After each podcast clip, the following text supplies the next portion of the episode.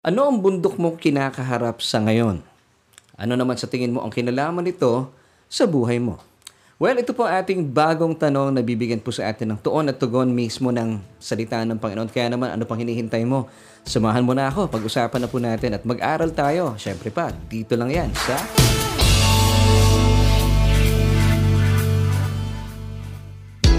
Hello, kumusta po kayo? Hello everyone. Thank you once again for joining me sa isa na naman pong edisyon ng ating programang Solution with, of course, with me. And my name is Laverne Duhot. Sa ating pong programa ay hatid natin ay tuons at tugon sa ating bawat tanong at meron tayong bagong araw na pagsasaluhan. Kaya naman meron tayong bagong tanong na bibigyan po sa atin mismo ng tuon at tugon ng salita ng Panginoon. Kaya naman, samahan niyo na po kami. Ano pang hinihintay ninyo? At tayo po ay sama-samang mag-aral kahit man lang sa loob ng ilang minuto o maraming minuto tayo po ay matuto. Pero bago po tayo magtuloy-tuloy sa ating mga pag-uusapan at talakihin sa araw pong ito bilang pagpapatuloy sa ating mga sinimulan kahapon ay gusto ko munang batiin po lahat na ating mga kababayan saan man po kayong panig ng daigdig. Good morning, good afternoon, And of course, good evening at uh, hindi po natin kakaligtaan ang ating mga kaibigan, mga kababayan sa buong Pilipinas at sa buong Mega Manila. Kumusta po kayo?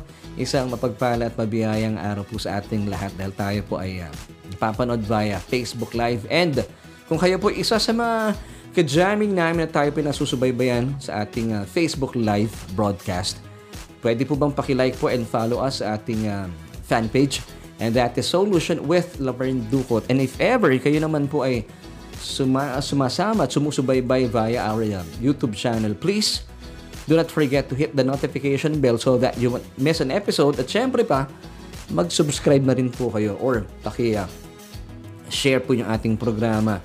And uh, salamat po sa mga patuloy nating kaagapay, kasapakat sa inspirasyon, at sa ating mga katuwang sa ating gawain bilang uh, sila po masisipag na nag-share na ating programa. So, wag po na ninyo kakaligtaan. Just uh, do the LSS.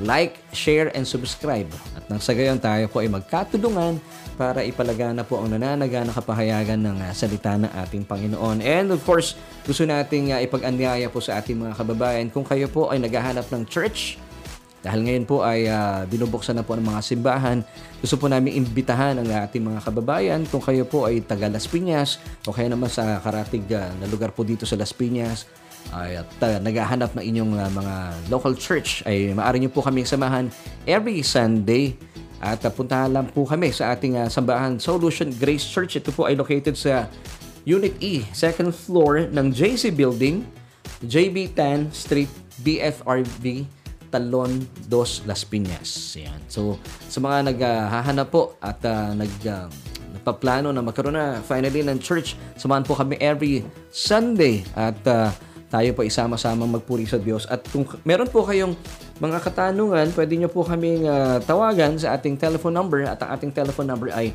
0906 0557 o kaya naman po sa 0998 0917-581-7212. Ulitin ko po, para po sa mga Globe subscribers, you may uh, text us or call us via this number 0906-055-7821. Sa mga smart subscribers naman, you may text us and uh, or call us through this number 0998 581-7212. O kaya naman po, maaari niyo pong bisitahin ang ating website www.sgcph.com sgcph.org. Once again, that's www.sgcph.org. Yan. So, gusto po namin kayong makasama at uh, personal na makilala pa. At samahan po kami, tayo po magpuri sa Panginoon every Sunday. Ito po ay tuwing umaga. So, kung sa iba pang mga detalye, just text us or call us para po malaman ninyo ang mga mahalagang impormasyon na, na dapat po ninyong malaman.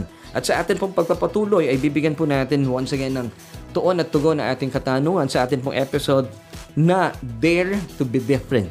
Gusto niyo po ba maging uh, kakaiba sa mundong ito? Now, ito po yung message title natin for today, Dare to be Different. And once again, this is our question na gusto po namin makatanggap mula sa inyo ng inyong mga katugunan, mga haka-haka at mga kuro-kuro. Once again, ito po yung question natin. Ano ang bundok mo kinakaharap sa ngayon? At ano sa tingin mo ang kinalaman nito sa buhay mo?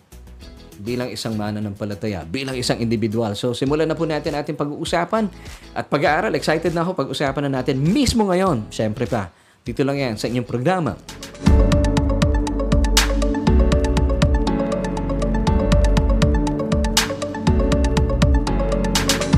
Kapag pinag-uusapan po ang salitang bundok, ano po yung unang pumapasok po sa inyong mga isipan?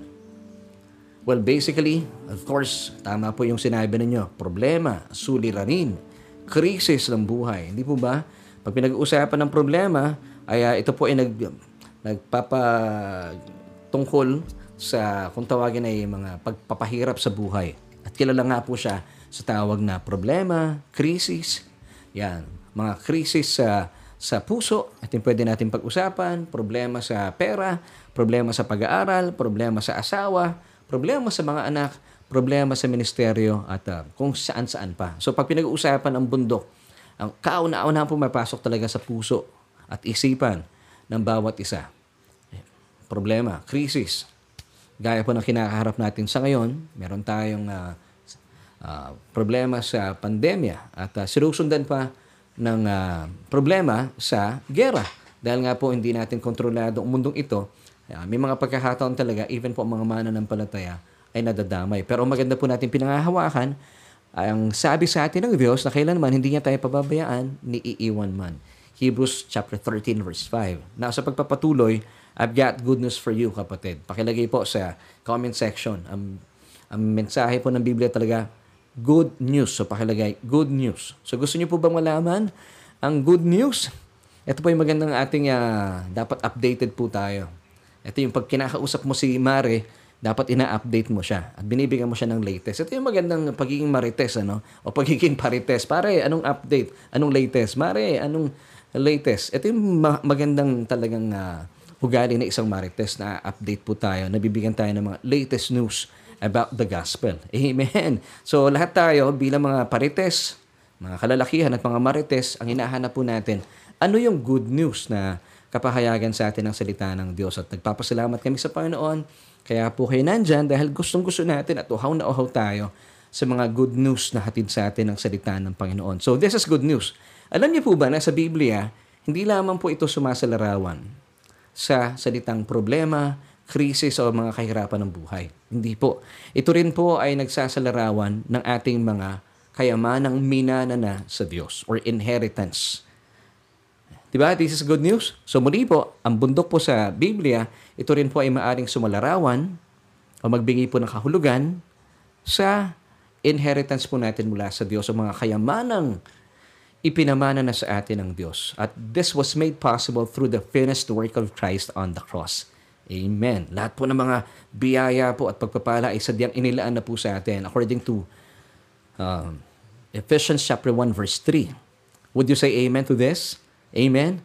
And of course, paalala po sa atin ng 2 Corinthians chapter 1 verse 20, For all the promises of God are yes in Him, and in Him, amen, to the glory of God through us. So dahil naniniwala po tayo na meron po tayong kayamanang minana na mula sa Diyos at ito po ay uh, nagiging uh, yes dahil this was made possible through the finished work of Christ on the cross. Eh, every time po napapakinggan po natin ito, ito po ay talaga namang inaangkin po natin by saying Amen. So muli po, naniniwala po ba kayo na sadyang may inheritance po tayo sa Diyos? Bunga po ito ng mga pagpapasakit ng Panginoon doon sa krus ng Kalbaryo. Can you say Amen to this? Pakilagay po sa ating comment section. Yes, this is true. Once again, for all the promises of God are yes in Him and in Him, Amen, to the glory of God through us. So sa Biblia po, hindi lamang po problema ang uh, ibig sabihin ng bundok. Ito po ay kumakatawan din at nagsasalarawan sa inheritance or kayamanang ipinamana na sa atin ng Diyos. At ito po ay mababasa natin sa Exodus chapter 15, verse 17. You will bring them in and plant them in the mountain of your inheritance. In the place, O Lord, which you have made for your own dwelling, the sanctuary, O Lord, which your hands have established.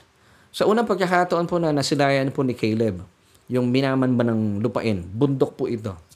And I'm so sure, nakita rin po niya, gaya po ng pinag-usapan natin kahapon, yung mga descendant ni Enak o ni Anak. Gaya po ng mga nakita po ng uh, sampung espiya plus of course si Joshua. Samantala, ang maganda po dito ay sama-sama po silang minanmanan po ito. So nakita nila at totoo naman po yung sinabi ni Moses that this land ay uh, talaga namang nananagana po flowing with milk and honey. Ang kaibahan lamang po ni Caleb at ni Joshua sa sampung mga espiya na sa kasama nilang nagmanman doon sa lupaing ipinangako sa kanila ng Diyos. Sa tingin po ng karamihan nitong sampung espiyang ito, ang bundok na kanilang nakita at nasipat mula sa kalayuan, ito ay may problema. Dahil meron pang naninirahan doon, meron pang nananahan na iba't ibang mga higanting mga nilalang. So yun po yung nakita nila. Numbers chapter 13 verse 31 bilang patunay po sa ating pinag-uusapan. But the men who had gone up with him said, We are not able to go up against the people, for they are stronger than we. So nakita po nila, itong mga higanting ito, kung bakit po nila nakita mga higante. Kasi po nakita nila yung kanilang mga sarili na parang mga tipaklong lamang kumpara sa kanila. At nakita nila ang hihigante nito mga to. And of course, base po sa kanilang senses, gamit ng kanilang mga uh, paningin at mga pakiwari at uh, kanilang est- estimation, eh, pag malalaki talaga, malalakas. So wala tayong binesa sa mga yan. Ito po ang kanilang uh, pakiwari po at uh, kanilang estimation sa mga taong nakita nila doon na mga descendant ni anak. So ito po mga taong to, bagaman kagaya po ng sinabi ko kahapon, tinanggal na po ng Diyos sa Ehipto, pero they still had this slave mentality. Kaya sila sinasabi nila, kapag sinakop natin ng ang uh, lupaing iyan at kung sino man ang sasako pa sa lupaing iyan sa pagpapatuloy po ng uh, Numbers chapter 13. Ang sabi pa ng uh, sampung espiyang ito, lalamunin lamang uh, lalamunin lamang tayo nila. Dahil nga mga higante at ang tingin nila sa kanilang mga sarili ay mga tipaklong lang.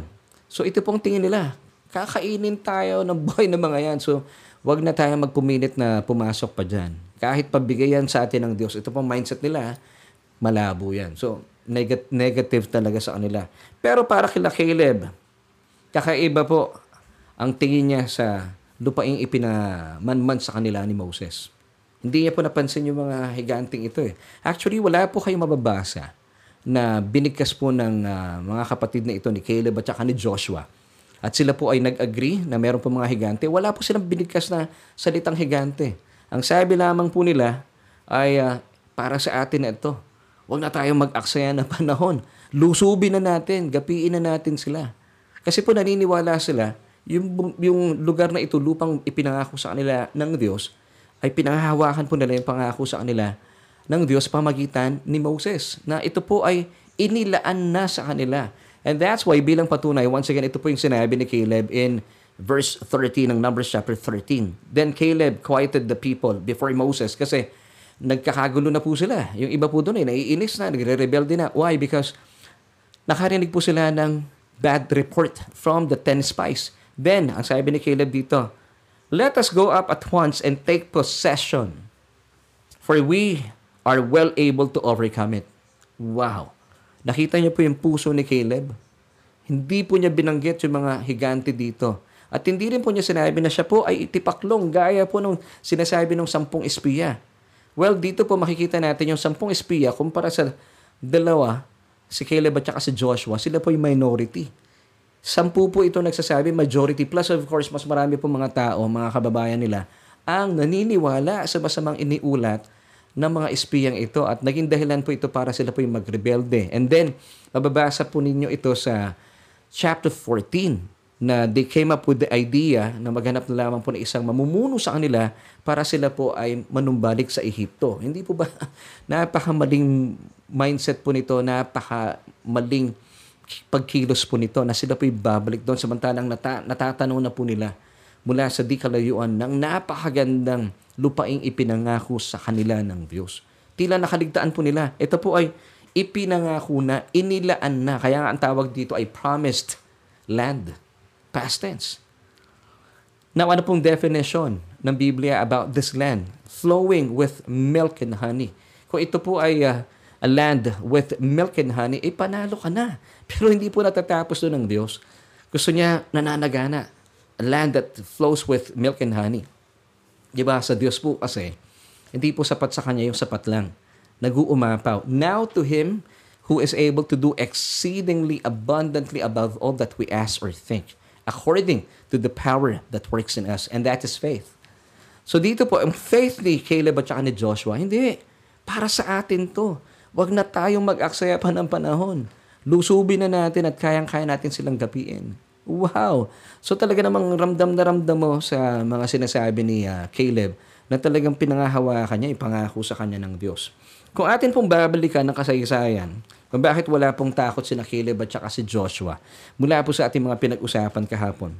Sa mga naninirahan po doon, and take note, muli po, ni minsan hindi po binanggit ni Joshua at saka ni Caleb yung mga salitang higante o tipaklong, ang pananaw nila sa kanilang mga sarili. Hindi po. Dahil, muli po, kagaya ng sabi ko kanina, uh, lang, ang pananaw po nila sa mga taong naninirahan dito, hindi higante. Kaya nga po hindi nila binanggit eh. At hindi rin po nila minamalit ang kanilang mga sarili. Bagkos, lalo po nilang minagmamasdan ang kalakihan ng Diyos. Bakit? Kasi ang tingin lamang po nila sa mga taong naninirahan doon ay mga tinapay. Now, gaya po ng pinag-usapan natin kahapon, ano bang ginagawa natin sa tinapay? Hindi mo naman tinitignan ng tinapay at nagagandahan ka, di ba? Pag may binigay sa ating tinapay, kahit gaano pa kagandang presentation yan sa, sa pagkainan mo, ikakainin mo yan.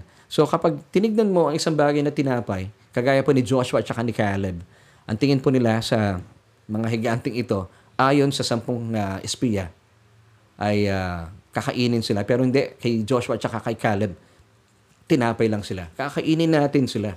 At kapag kinakain mo tinapay, di ba lumalakas ka? So para sa kanila, hindi problema to. Hindi problema itong may tuturing nating bundok na ito na kinakaharap nila. Hindi. Ito ay magiging sanhi para ako'y lalong lumakas at tumatag. At kasama ito sa ipinamana sa akin ng Diyos. Kasama ito. Kumbaga, eh, hindi mo pwedeng alisin ito. Kasama ito. At meron pong magandang uh, paalala pa sa atin ang uh, magkaibigang ito. In uh, verse 9 naman tayo of uh, chapter 14 ng uh, Numbers. Basahin po natin. Only do not rebel against the Lord, nor fear the people of the land. Why? Ito yung sagot nila. For is because. Because they are our bread. Tinapay lamang po ang, ang tingin nila sa mga taong ito. Kakainin lamang natin sila. If paraphrase ko lang po yun. Kakainin lamang natin sila. Their protection has departed from them. Wala na po nagpoprotekta sa kanila. Now, ito pa isang maganda dito. And the Lord is with us. Do not fear them. Ito po pinakahawahan ni Caleb at saka ni, ni Joshua. The Lord is with us. Sa larangan po ng uh, uh, panahon natin sa ngayon, kung kayo po may mga kinakarap ng mga problema, Samot-sari po yung mga problema natin kinakaharap. Hindi ko alam po ano pong larangan yan. Sa pera marahil, sa kalusugan, sa inyong love life, sa inyong asawa, sa inyong mga mga minamahal na anak, sa opisina, and even sa ministeryo, sa simbahan. Well, basically, ito po masasabi natin. The Lord is with us. Sabi nga ni Caleb at ni Joshua, do not fear them. Amen. So, pwede nating isaalang-alang ating uh, katayuan at uh, kasalukuyang panahon. Ano man po inyong uh, hinaharap na bundok sa ngayon, the Lord is with you. Come on, please pakilagay po sa ating comment section. The Lord is with me. I will not fear them. Ano man po yung mga problema kinakaharap. Amen. Now, ano ang tingin mo sa bundok na kinakaharap mo sa ngayon? Importante po ito.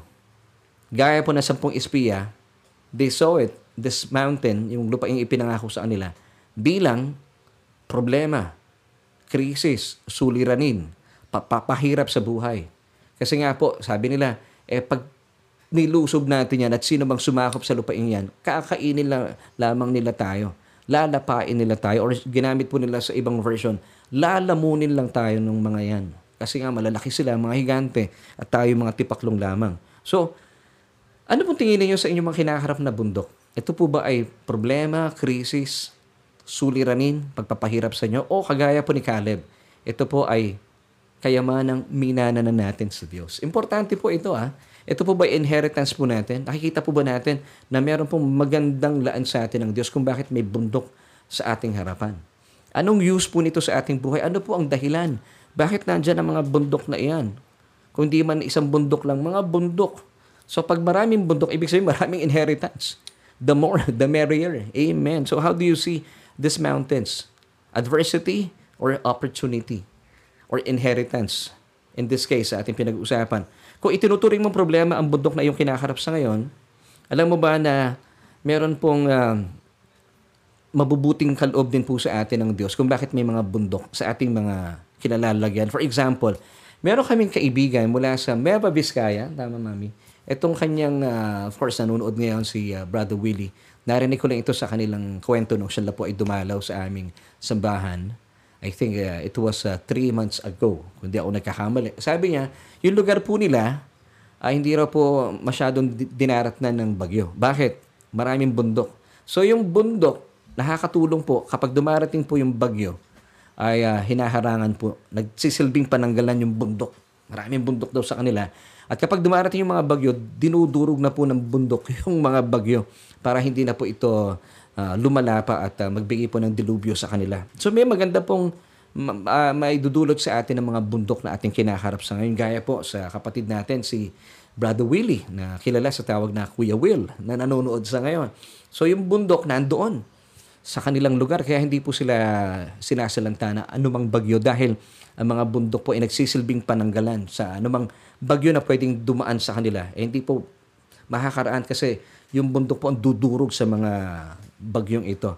At dahil dito ay hindi na po hindi na po nila nararanasan yung maaring pinsala na idulot ng bagyong ito dahil napigilan na po ng bundok. Amen. So may maganda po talagang maidudulot sa atin ng bundok. Alam nyo, meron din po ako mga bundok sa aking buhay before.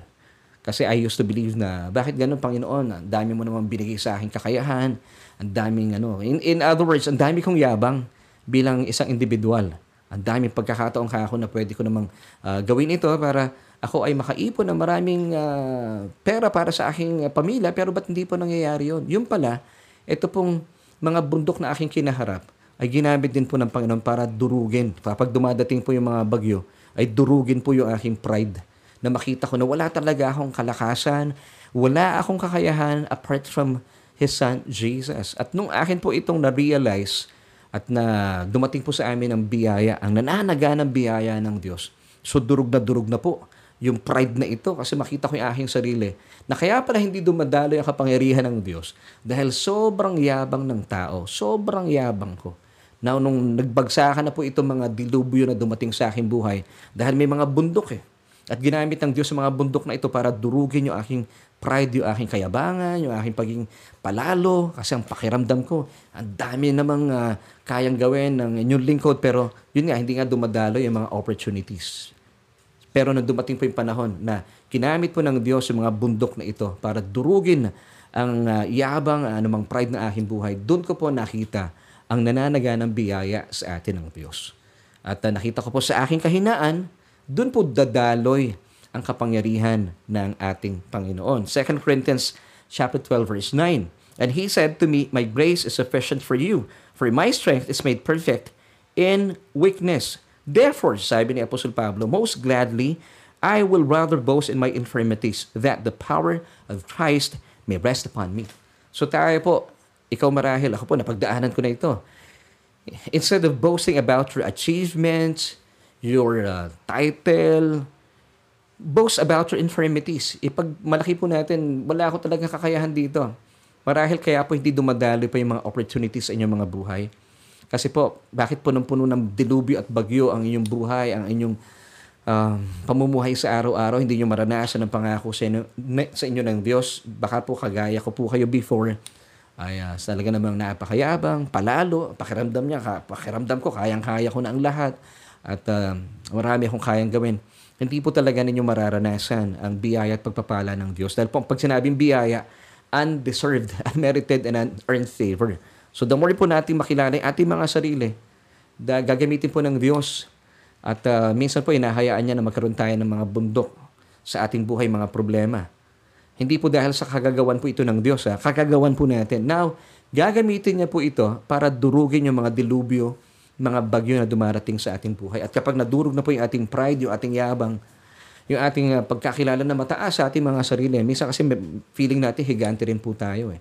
Doon pa lamang po dadaloy ang kapangyarihan ng Diyos sa ating mga buhay-buhay. At uh, dito na po magbubukas, magugulat ka na lang ang mga opportunity na laan sa iyo ng Diyos. At kapag nangyari po ito, at, at the end of the day, ang sasabihin mo lang talaga, To God be the glory. Sa Diyos ang papuri. All by His grace and all for His glory. Talagang wala po tayong iniambag. Amen. So kung ano man pong problema inyong kinakaharap sa ngayon, marahil problema sa inyong love life, sa inyong pamilya, sa inyong ministeryo, sa inyong simbahan, well, ito po ay espasyo ng Diyos para maramdaman po natin siya. At, at imbitahan po natin siya, Lord, pumasok po kayo dito sa aming mga bundok. At tingnan po natin at magkaroon kami ng realization, o Diyos, na ito pong bundok na ito, at first glance, ito po ay mukhang adversity. Pero in the long run, ito po ay magiging opportunity para ipakita ng Diyos sa atin mula sa mga espasyo ng ating mga buhay ang kanyang katapatan, ang kanyang pag-ibig at ang kanyang pagmamahal. Kasi po ito po ay magiging sanhi po. Kung inyong uh, tatanggapin na ito pong mga bundok na ito ay pwede pong, kasi at first glance, kaya na sinabi ko kanina, parang adversity. Pero God will be using this mountain as an opportunity para ipakita po ng Diyos sa inyo ang kanyang katapatan. Amen. Ang kanyang pag-ibig at pagmamahal. At nang sa gayon, kapag ito pa inyong nararanasan, ay mananaga na po kayo, lalago kayo sa inyong pananampalataya. At the same time, napapawi na rin po yung ating mga yabang, yung ating uh, pagiging palalo sa ating sarili. So umuunlad po yung ating karakter bilang isang mananampalataya. Remember, sabi ng Ephesians chapter 2 verse 10, For we believers are God's workmanship. Sa ibang translation, masterpiece or obra maestra. We were created in Christ Jesus for good works. Ito po ang ating kalikasan sa ngayon. Hindi para magmayabang, hindi para kilalanin ating mga sarili na higante ng ating buhay. O tayo po ay nagpapatakbo ng ating mga bundok. Hindi po. For we are God's workmanship at ang uh, obra maestra ng Diyos ay nilikha kay Kristo Jesus para lamang gumawa ng kabutihan, hindi po mag, magmayabang o ipagmalaki ating mga sarili. So, sa mga pagkakataong ito, kapag nauunawaan po natin, binibigyan natin ng espasyo ang Diyos na kumilos sa ating mga buhay, gamit-gamit po itong mga bundok na ito. Ito pong mga bundok na ito, hindi po kagagawa ng Diyos. Ito mga problema pinag-uusapan natin, krisis ng buhay, o mga pagpapahirap sa ating buhay, ito po ay, of course, kagagawan po natin. Consequence na ating mga maling pagdedesisyon, maling pagpapasya. Pero mabuti po dito, kapag ito po ay kinikilala natin, bilang mga nagmamahal sa Diyos, gagamitin niya po ito Uh, magkakalakip-lakip po ito para sa ating ikabubuti. At ito po ay pinapatunayan sa atin ng Romans chapter 8 verse 28. Basahin ko po muna sa inyo. And we know, the question is, do you know? Ngayon dapat alam mo na. And we know that God causes all things to work together for good. To whom? To those who love God. To those who are called according to His purpose. So, dapat po maging malinaw din po sa atin na wala po sa bokabularyo ng Diyos na tayo po bigyan ng kalamidad, ng problema. Pero kapag ito po ay dumarating sa ating buhay, nadulot nga po na ating mga maling pagpapasya, ito po ay magiging uh, magkakalakip-lakip para pa rin po sa ating ikabubuti. Kasi po dapat meron tayong mindset na hindi na po tayo alipin ng mundong ito. Hindi na po tayo alipin ng Diablo.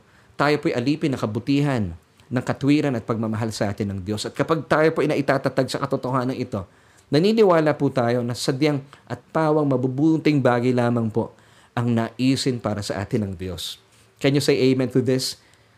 Amen. At dahil dito, pinapatotohanan po ito ng Jeremiah 29 verse 11. For I know the plans that I have for you. So alam na po ng Diyos ang kanyang plano. Meron na siyang plano para sa atin. Wow! Now, ano po yung, alam na, na niya yung plano. At meron talaga siyang plano para sa atin. Ngayon, paano po maisakatuparan po itong plano ito ng Diyos sa atin?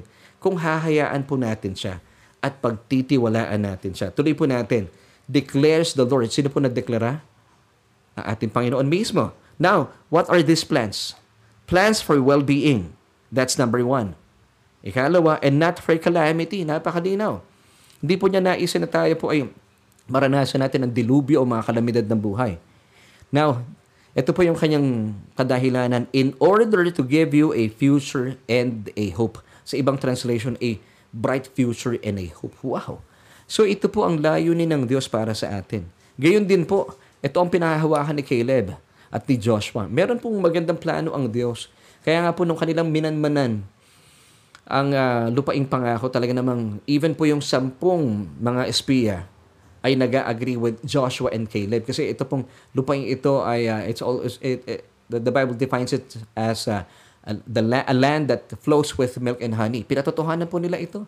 Totoo naman, sabi ng sampung espiya, na yung lugar, yung lupaing uh, pinamanmanan mo sa amin, Moses, ay totoo nga. It flows with milk and honey. Pero, meron silang pero. Tayo pa mga mananampalataya, kapag binigay na sa iyo ng Diyos, wala na tayong pero. Lord, thank you.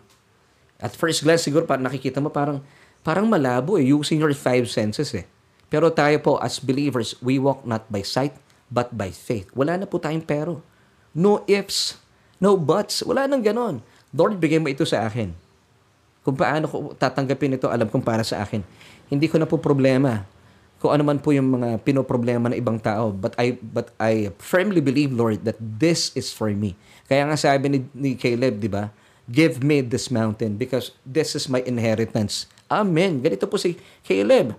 So gaya po ni Caleb, let's go back to Caleb. Kanya pong pinahawakan sa kanyang puso na kasakasama niya ang Diyos. Kahit saan man siya magpunta. Kaya nga po hindi niya kinatatakutan sila mga naninirahan doon sa lupaing ipinangako sa sa kanila ng Diyos. Numbers 14 verse 9. Only do not rebel against the Lord, nor fear the people of the land, for they are our bread, their protection has departed from them, and the Lord is with us, do not fear them. Ganon din po sa kapanahonan natin sa ngayon, bilang mga anak ng Diyos. Yes, tayo po yung mga anak ng Diyos, nagpapasailalim pa tayo sa mayaman at nananaganang biyaya sa atin ng Diyos. Alam nyo, tayo po ay na kay Kristo Jesus. Wala na pong mas pinakamalapit pang kaugnayan na meron po tayo. Mas mas uh, pinagpala pa po tayo kumpara kay Caleb because Caleb was then under the old law-keeping covenant of Moses.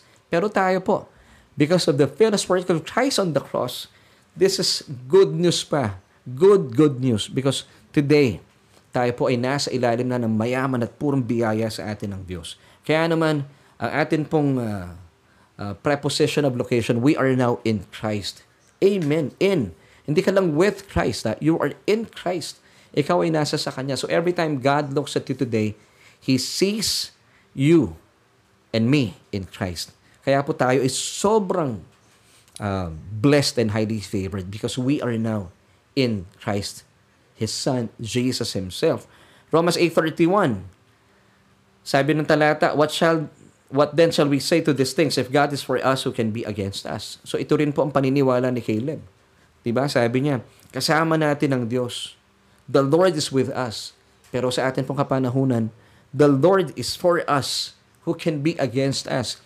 Kung kayo po ay nahihirapan sa inyong kinalalagyan sa ngayon, lagi po ninyo i-meditate, the Lord is for me. He is not against me. Alam niyo, nagkakaroon po ng problema ang ilan sa mga mana ng palataya because they had they still have this wrong believing na akala po nila na may mga pagkakataon nagagalit po sa kanila ang Diyos. Hindi po.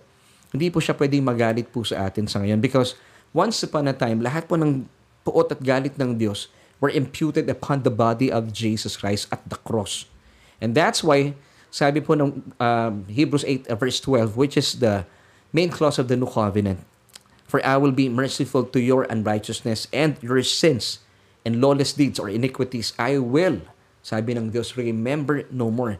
So, hindi na po niya aalalahanin. So, tanggalin po natin sa ating mga isipan na kapag tayo po nagkakamali, lumalayo sa atin ng Diyos. Tayo po ay nililisan ng banal na spirito. No, no. This is not true. Sabi ng talata, Romans 8.31, What then shall we say to these things if God is for us, who can be against us? Ang banal na spirito po ay mananatili sa atin. He will abide with us forever. So the more po alam natin, of course may mga pagkakataon tayo po ay nagkakamali, nagkakasala. Pero the more po tayong alam natin ating katayoan bilang mga matuwid sa harapan ng Diyos, hindi po tayo nag enjoy sa kasalanan. Kaya nga po, biyaya po talaga eh. So pinagpapasalamat natin. Ang lagi nating usal at laman ng at asal ng ating isipan ay puro pagpapasalamat sa Diyos. O Diyos, maraming salamat. Gaya po ni Caleb, kung bakit hindi niya kinatatakutan ang mga higante na nakita ng sampung espiya, hindi naman niya nakita yon eh. Dahil ang tingin niya sa kanila, hindi higante, tinapay lang kayo. Bakit niya nakitang tinapay lang at kakainin niya sila? Dahil alam niya sa sarili niya, that God is with me. Today, as a believer, God is for us. Who can be against us? Amen. So ito pang sabi ng Diyos sa atin, Hebrews 13:5 A, uh, B until 6. For God Himself has said, take note, Diyos po mismo nagsalita dito, I will never leave you nor forsake you. Verse 6, so we may boldly say, So we may confidently say, pwede nating sabihin na talaga namang meron tayong kumpiyansa na sabihin po ito. Anong sasabihin natin? The Lord is my helper. Wow. I will not fear what can man do to me. Ano magagawa sa iyo ng mga ah, tao, wala tayong dapat ikatakot. Ito po yung boldness na gusto ng Diyos. Ito po yung boldness na meron po si si ano, si Caleb. So ganito rin po mararanasan natin gaya ni Caleb. Ka- Kapag ah, nakatuon lamang po ating mga mata sa kabutihan ng Diyos.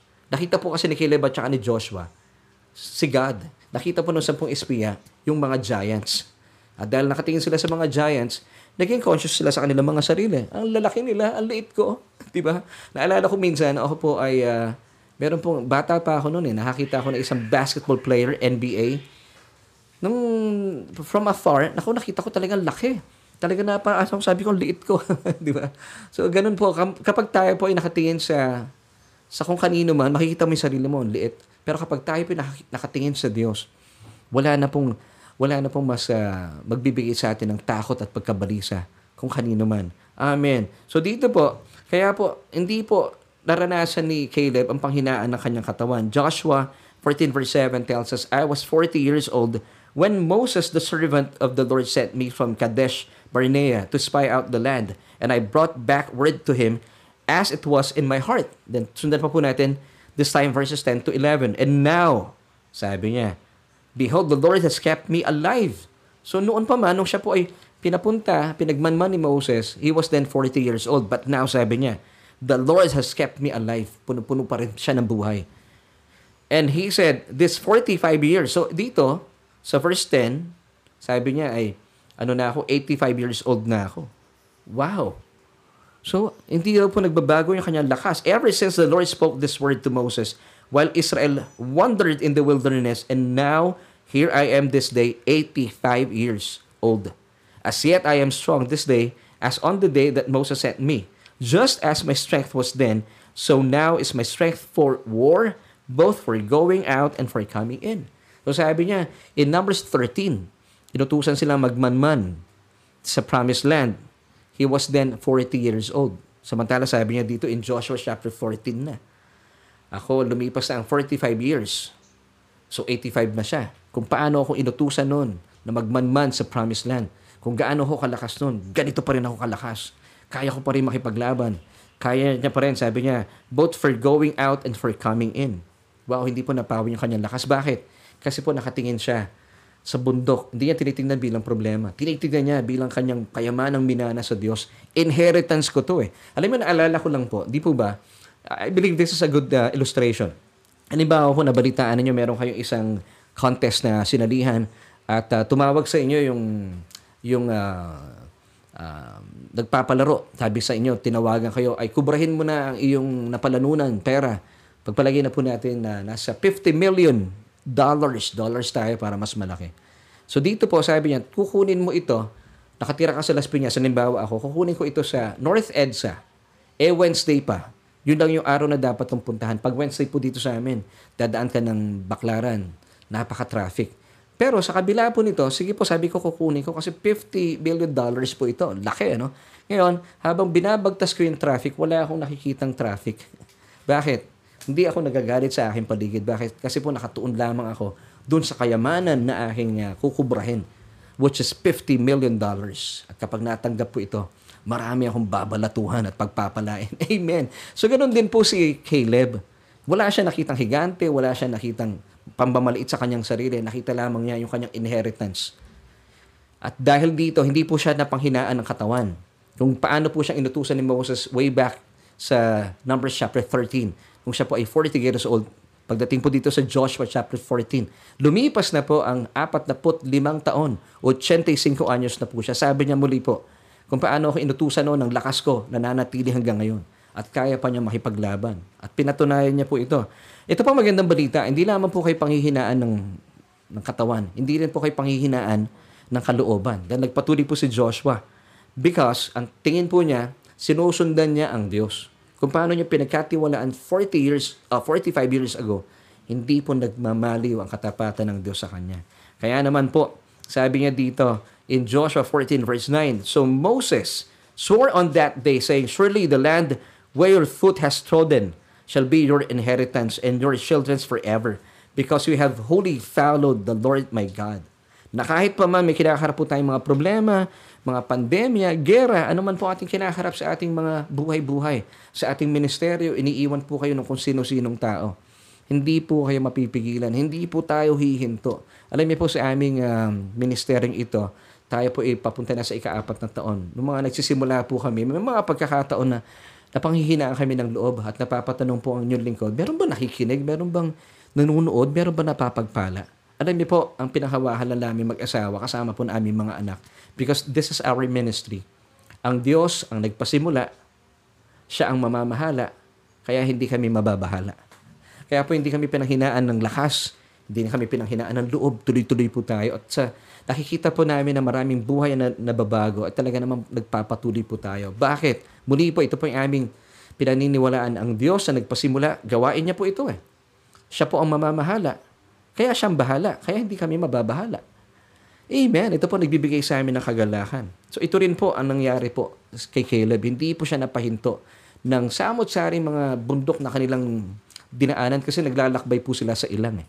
Makalipas ng 45 taon, 85 anyos na siya, malakas pa rin. At hindi pa rin pinanghihinaan ng loob.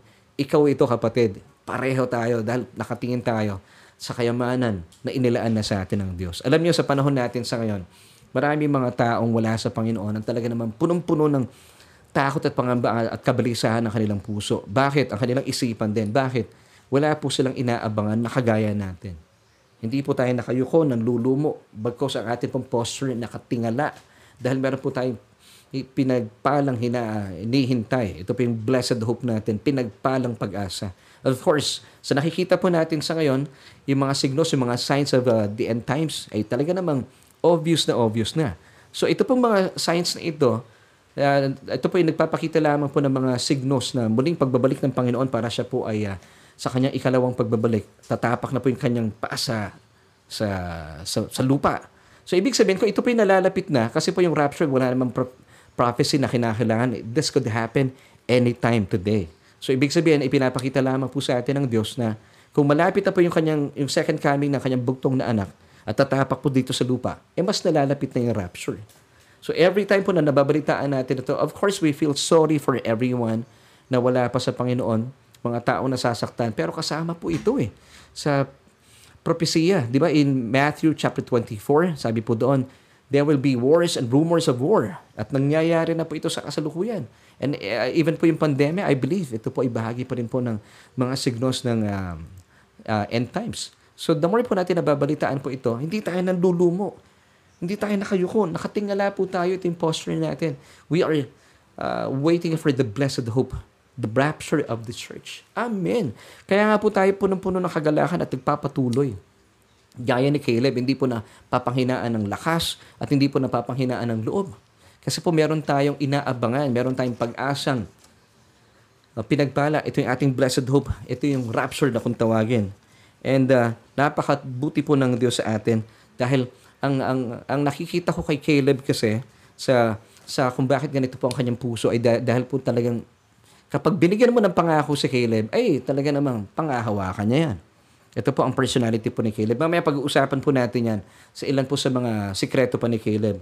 So sa panahon pong, um, sa pangapanahon ito, tayo po ay dapat ay uh, maging kakaiba. Dapat lumutang po yung pagiging, pag, pagiging kaiba natin sa mundo. Ngayon, hindi po tayo different from the world because of uh, meron tayong kakaibang buhok or kakaibang kulay ng mata, marahil, o sa pananamit. Hindi po. Tayo po nagiging kakaiba. It's because meron tayong kakaibang tinatahak sa landas na ito, kung tawagin ay buhay. Hindi po tayo sumasabay sa pagtahak ng mga tao sa mundong ito. Di ba sabi po Romans chapter 12 verse 2, and do not be conformed to this world. And that's why we are so different. Kaya nga po, we dare to be different. Pinapakita natin sa mundo na meron kaming Diyos na inaasahan dahil inaangkin namin ang kayamanang inilaan na sa atin, yung ating inheritance. Amen. Alam niyo, kapag tayo po ay nauunawaan at pinapaniwalaan po natin na meron pong dakilang plano sa atin ng Diyos, hindi po natin mga iiwasan, ito po yung magiging automatic na na mamuhay po tayo na kaaya-aya sa harapan ng Diyos. Banal at matuwid sa harapan ng Diyos. Ika nga, you dare to be different. Amen. Kasi alam mong may dakilang plano sa iyo ang Diyos. Hindi ka nahihiyang maging kakaiba sa karamihan dahil alam mong hinihiwalay ka na ng Diyos. You are now set apart to God from the world. Kaya nga po ang tawag sa atin ay holy. Pag sinabing holy, set apart. So we can, Hebreo ay kadosh. Yes, kadosh.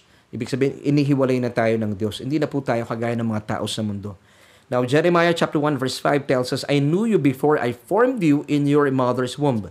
Before you were born, I set you apart because we are holy and appointed you as my prophet to the nation. So, we are now set apart. And that's why, the more po na alam natin na ikaw bilang isang individual, ako, I, I truly believe that I, kaya po ako, I dare to be different. And I believe you are also, ano rin po kayo, gusto nyo maging kakaiba kayo because naniniwala po kayo na meron pong great plans po ang Diyos para sa inyo. Do you believe this? Hindi po kayo average Christian lang. Dapat super Christian po tayo because we are a supernatural God. Amen. Hindi po tayo dapat average lang. Tayo po ay umuunlad at umuunlad. Kaya po, we dare to be different. Kung ang mga mana ng palatayang average, ganito lang tayo po lumalagpas pa.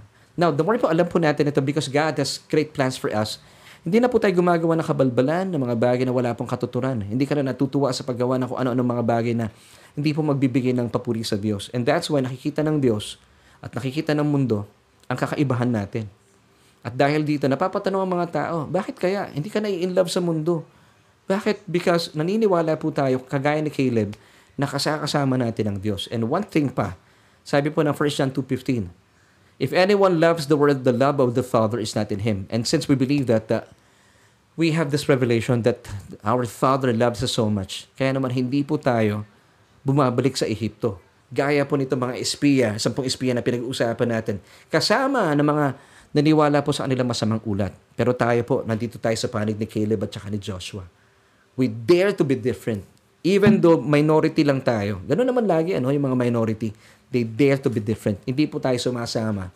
Hindi komot marami, tama. You have to dare to be different. Hindi komot marami, eh diyan ka na. Hindi po. Pinag-iisipan natin because we have the mind of Christ.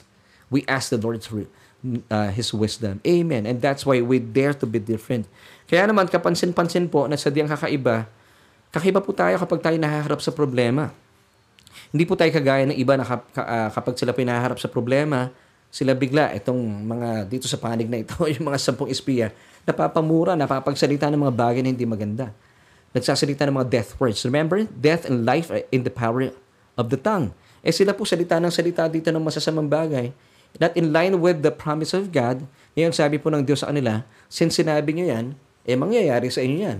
Na ayaw niya sa lupang pangako, hindi po sila kakapasok sa lupaing pangako. Habang sila po naglalakbay sa ilang, isa-isa po sila nangangamatay. Pero yung kabatch po nila, si Caleb at si Joshua, nakapasok. So tayo po, pag may problema dumarating, hindi po tayo kagaya ng ibang tao. And that's why we dare to be different. Hindi natin kinakausap ang ating mga sarili. O kaya naman napapamura. Hindi. Ang ginagawa natin, kinakausap natin ang ating Ama sa Langit at nagpapasalamat dahil naniniwala tayo yung mga bundok na ito. Ito ay mga pagpapala, kayamanang minana at pinamana na sa atin. Now, kinakausap natin ng Diyos kapag may mga problemang uh, napapaharap po tayo. Philippians chapter 4 verse 6.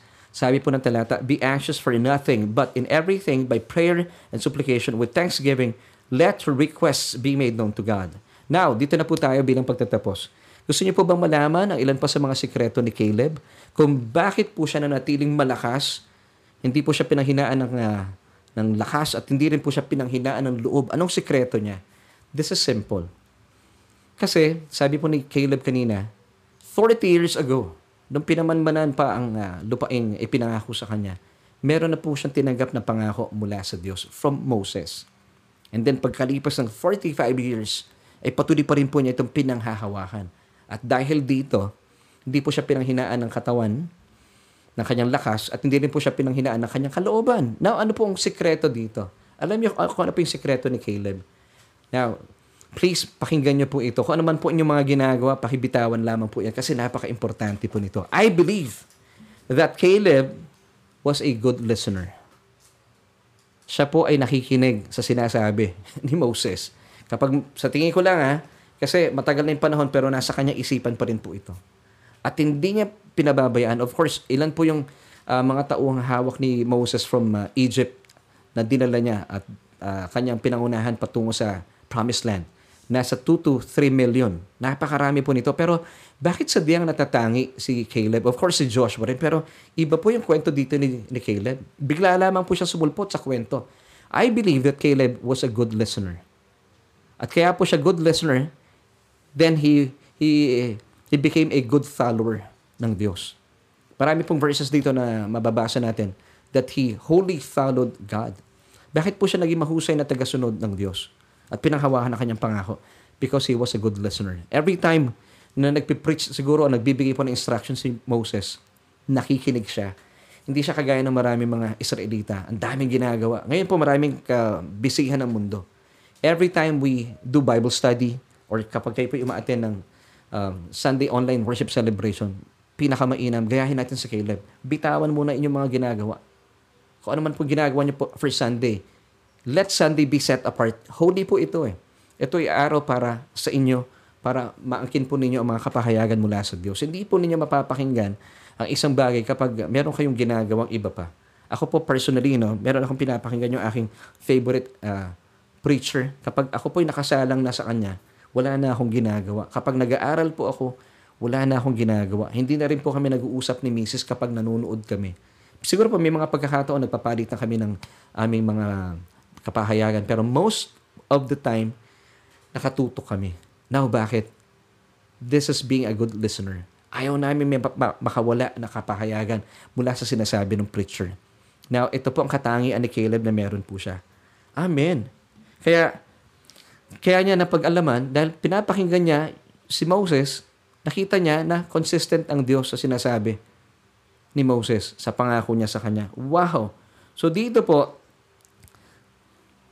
sabi niya in Joshua chapter 14 verse 9, basahin natin kung bakit po naging mahusay na tagapakinig si, uh, si Caleb. So Moses swore on that day saying, Surely the land where you your foot had trodden shall be your inheritance and your children's forever because you have wholly followed the Lord my God. So kapag tayo po ay good listener, we, be, we become good follower of God, gaya po ni Caleb. Ang naging maganda epekto po nito ay talaga naman kahit po lumisan ang matagal na panahon, hindi po natin bibitawan ang pangako sa atin ng Diyos. At kapag hindi natin binibitawan ang pangako sa atin ng Diyos, that we are greatly blessed and highly favored, kahit po may mga pandemya, problema, gera pang dumarating sa ating mundo, gaya po ni Caleb, hindi kayo panghihinaan ng lakas. Mananatili pa rin tayo. Ako, I believe, ako po ay 50 anyos na sa ngayon kapag ako'y umutyenta anyos na, if Jesus tarries, hindi pa po siya dumating, malakas po rin po ako. And I believe this, and I always say, Amen, Lord, I believe. So please, Amen. Kung naniniwala po kayo, hindi tayo kagaya ng mundo na mauupod. Tayo po'y patuloy na magiging malakas gaya ni Caleb. Coming in and uh, going out, kaya po natin gaya ni Caleb. Amen. So dito, ang sabi niya in Joshua chapter 14 verse 12, kaya naman pinanghawakan niya yung promise, ano? After 45 years, alam niyo po, ito po ang kanyang uh, sinabi sa 14 uh, verse 12 ng Joshua. Sa Tagalog, basahin po natin. Kaya ibigay mo na sa akin ang kaburulang. Ito yung bundok, yung mountain. Ipinangako sa akin ni Yahweh. Wow! Narinig mo rin na mga higante ang nakatira doon at matitibay ang pader ng uh, naglalakihan nilang lunsod. Ngunit, sa tulong ni Yahweh, nakita niyo po dito, wala siyang ambag. Sa tulong ni Yahweh ay palalayasin ko sila sa lupaing iyon gaya na ipinangako niya. Wow! Ito po ang puso ni Caleb. So mga kapatid, as we end, kung ano man po ating hinaharap na problema sa ngayon, wag po natin gayahin yung mga sampung espiya at mga naniwala sa kanilang bad report na ang problema po para sa kanila ay, ang bundok para sa kanila ay problema. Kakainin sila, hindi po. Gaya po ni Caleb. Be a good listener. Amen. Ang problema sa kanya, ay kakainin lang niya dahil ang bundok para sa kanya, ito ay uh, kayamanang minana na niya mula sa Diyos. Minana niya mula kay Yahweh.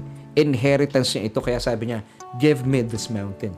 Particular siya, tinuturo niya, give me this mountain. Lord, sinasabi natin sa Lord, give me this mountain. Ano man po yung, yung mga uh, kayamanan na ipinangako sa ng Diyos, gustong gusto po ng Diyos yan. Angkinin mo yan. And then, uh, tell the Lord, give me this mountain, Lord. Pangako mo ito sa akin eh. Amen. So bilang pagtatapos, ay balikan na po natin yung ating tanong kanina. Ano ang bundok mo kinaharap sa ngayon? Well, ano pong tingin natin sa bundok na ito? Ito po ba ay opportunity or adversity? Problema o kaya man ang minana? Well, I pray na ito po ay nakikita na natin bilang inheritance po natin mula sa Diyos. So ano po sa tingin mo ang kinalaman nito sa ating buhay? Ito po ay nagbibigay sa atin ng paalaala na katapatan sa atin ng Diyos. So sa atin pong solution as we end, ano man po ang bundok na kinakaharap mo sa ngayon, tulad po ni Caleb, tingnan po natin ito, hindi isang problema, because isang kayamanang minana na natin mula sa Diyos. Inheritance po natin. Kung kaya si Caleb po ay mainam po na gawin nating basihan. Ayan, nagpapatuloy po siya, pinagpatuloy po niya na nakatingin po siya, nakatuon ang kanyang mga mata doon sa pangako sa kanya ng Diyos. At dahil dito, magandang epekto na natili po siya sa kanyang lakas at hindi po siya pinanghinaan ng loob. Bakit? Because noon pa man, 45 years ago, nung siya po ay binigyan po ng uh, paalala ni Moses, na siya po ay palagian pong mahusay, makinig. He was a good listener. Now, siguro po bilang pagtatapos, let me ask you a question. Kayo rin po ba ay isang mahusay na tagapakinig? Kasi po kapag tayo po ay talaga na nawiwili sa mensahe ng Ebanghelyo, and I believe, kaya nga po kayo kasama namin every Tuesdays and Wednesdays eh. Kasi good listener po kayo. Now, kapag kayo po ay good listener, don't worry, you will become a good follower of God. Ano man po yung kanyang uh, ipinapagawa po sa atin, hindi po ito magiging kabigatan. Dahil alam mo, kapag tayo po ay sumusunod sa Diyos, sadyang ay hindi po tayo mapapahamak at uh, dahil tayo po ay sumusunod sa Diyos, nandun po tayo sa ating lupang pangako, ang kanyang kapahingahan. Amen. So, kapag nakikita po ito ng mga tao sa atin, na tayo po kagaya ni Caleb, hindi pinanghihinaan ng katawan, patuloy na malakas, kahit na may uh, pandemya, nakita mo, malakas pa rin po tayo. Kahit na may gera, hindi ka pinanghihinaan ng loob, nagtataasan ng pamasahe, ang mga bilihin, and of course, ang gasolina. Hindi po tayo kagaya ng mundo na talaga naman napapadyos ko po sila. Tayo po hindi. Pag sinasabi natin Diyos ko, oh Diyos ko, salamat. Nagpapasalamat tayo. Hindi po tayo, uh, hindi tayo kagaya ng mundo, napapamura. At tayo po ay talaga naman nagpapasalamat sa ating Ama sa Langit. And of course, ito po ang dahilan kung bakit nakikita ng buong mundo na tayo po ay sadyang kakaiba. And we dare to be different. Amen. At bilang pagtatapos, iiwan ko po sa inyo ito, gaya po ng isipan ni Caleb, kung ba't hindi po niya kinatatakutan ng mga tao doon sa lupaing ipinangako na nung time na yun pinamanman sa kanya ni Moses. At dahil naniniwala po siya that God is with him. Tayo po sa ngayon, sabi ng Romans 8.31, bilang mga nasa ilalim ng nananaga ng biyaya ng Diyos, what then shall we say to these things? These things, pwedeng problema sa love life, sa pamilya, sa inyong ministeryo, sa inyong simbahan, sa inyong opisina, what then shall we say to these things? If God is for us, let me ask you this question. Who can be against you? Who can be against me? Or who can be against us? Wala. Wala nang sino man. Maraming maraming salamat po for joining me sa atin pong pag-aaral na ito. Well, kaibigan, hindi pa po tapos sa ating programa. And this time, alam ko pong namamangha po kayo sa napakagandang balita, mabuting balita na inihayag sa atin ng salita mismo ng Panginoon. And I want to invite you to receive Jesus as your Lord and personal Savior. Kung naisin po ninyo maranasan ang isang buhay na ganap at kasiyasiya. Sa gitna po ng problema ito, may pandemya man, gera man nagaganap sa pagitan ng Ukraine at ng Russia. Pero since sabi nga ni Caleb, do not fear them. What then shall we say to these things? To mga problema ito, if God is for us, who can be against us. By receiving Christ as Lord and personal Savior, alam niyo po, sasa inyo na po ang pagliligtas ng Diyos. Kung bakit po ninyo hindi nararanasan nito mga panahon, it's because hindi po natin binibigyan siya ng karapatan. Ngayon, kung siya po ay hindi niyo pinapapasok sa inyong mga buhay, hindi po siya pwedeng kumilos nang wala po ninyong pahintulot. Siyempre, nire-respeto niya po kayo. But praise God, simula po sa araw na ito ay excited na po kayo na tanggapin ang Panginoong Jesus. So, Pastor, marahil itong tanong mo, anong gagawin ko? Simple lamang po. All you have to do, just pray this prayer with me, and then ito po ay nagmumula po sa inyong mga puso. Sabi po ng Romans 10 verse 9, that if we confess with our mouth the Lord Jesus Christ and believe in our hearts that God has raised Him from the dead, you shall be saved. So all you have to do, magpipray po ako, at angkinin po ninyo, akuin po ninyo na sarili ninyong uh, panalangin ang panalangin na ito na nagmumula sa inyong puso bilang pagsang-ayon na tinatanggap mo si Jesus bilang iyong Panginoon at tagapagligtas. Pwede po ba yon? Let's pray. Sabihin niyo po ito, O Diyos, kinikilala ko po na ako'y walang kakayahan, walang kapangyarihan, hiwalay kay Jesus. Kinikilala ko po na ako'y isang makasalanan. Kung kaya't, inihingi ko po ang iyong anak at tinatanggap po siya sa aking buhay bilang aking Panginoon, tagapagligtas at hari ng aking buhay simula sa ngayon. Salamat sa iyo, O Diyos.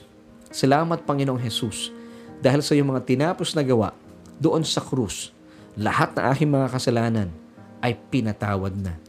Salamat, aking Ama, sa buhay na wala hanggan at sa katotohanan ng aking pangalan ay nakasulat na sa aklat ng buhay. Amen.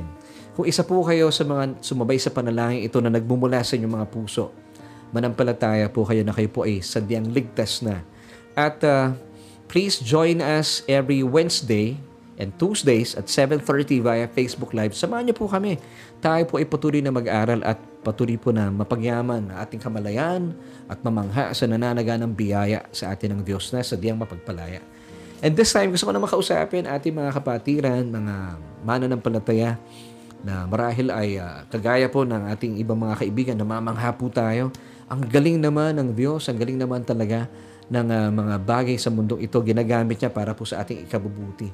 Kung sa tingin po natin before na ang mga bundok natin kinakaharap ay laging problema, hindi po.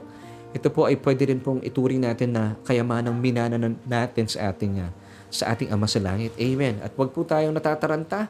Kagaya ng tao sa mundo, kaya po sila biglang napapamura at kinakausap na nila yung mga sarili. At napapa, Diyos ko po, tayo hindi. Napapa, oh Diyos, maraming salamat. Iba po yung ating uh, posture, di po ba?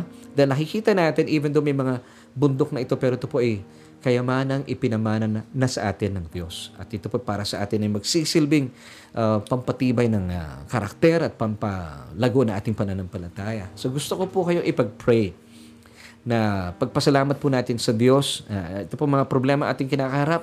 Pandemya, gera, kasi ang epekto po nito, tumataas ang bilihin, pamasahe at gasolina. Eh, magsilbi po itong uh, kalakasan sa atin at makita po natin ang isang opportunity na patunayan ng Diyos sa atin ang kanyang pangako. At kapag siya po'y nangako, sadyang mapapanghawakan po natin, hindi po ito maipapako. Amen. So let's pray. Aming Diyos at ang makapangyarihan sa lahat, maraming maraming salamat po dahil sa pagkakataong ito, patuloy mong pinapagyaman na aming pagkakilala po sa inyo, ang aming pananampalataya. At nakikita po namin ang bawat bundok na aming kinakaharap. Ito po ay nagsisilbing paalaala po sa amin ng iyong pangako na iyong kayamanan na ipinamana na po sa amin gaya ni Caleb. Kung bakit po hindi siya napanghinaan ng katawan, hindi po siya napanghinaan ng kalooban, ay dahil siya po ay patuloy at masigasig na nakikinig sa iyong mga salita na binigkas sa mga panahon niyo ni Moses. At ito po ay inilagak niya at pinanghawakan niya sa kanyang isipan at sa kanyang puso. O Diyos, maging ganito rin po kami. Napatuloy po namin yakapin ang iyong mga pangako na sa mga panahong ito kami po ay nahaharap sa problema na aming kapanahon ng mundo Hinding-hindi niyo po kami pababayaan, ni iiwan man. Kaya wala kaming dapat katakutan dahil wala pong magagawa sa amin ang sino man. Salamat sa iyo, O Diyos, sa mga katotohanan ito. Kami po ay lalakad na may kapayapaan, even though ang mundo pong ito ay punong-puno ng kaguluhan. At makikita po na ibang tao ang aming kakaiba, pagkilos, ang kaibahan sa aming mga buhay. At Panginoon, maging sanhi po ito na sila ay lumapit sa amin at magtanong, anong meron kami? Anong kakaiba meron sa amin? At doon po namin ilalahad sa kanila ang kaibahan ng aming Panginoon, ang aming tagapagligtas na si Heso Kristo. Gamitin niyo po, O Diyos, ang bawat isa na aming uh, kasama nag-aaral sa ngayon. Makita po rin sa kanilang mga buhay ang kakaibahan na sa kanilang pagkilos, uh, disposisyon, pagsasalita. Dahil Panginoon, naniniwala kami gaya ni Caleb, tapat ka sa iyong mga pangako. At ito po'y pangahawakan namin. At kapag pinahawakan po namin ito, hindi kami panghihinaan ng aming lakas. Gayon din, Panginoon, ang aming kalooban. Salamat sa iyo, O Diyos. Ito po aming panalangin at pagpupuri sa matamis sa pangalan ng aming Panginoong Jesus. Lahat po tayo magsabi ng Amen at Amen.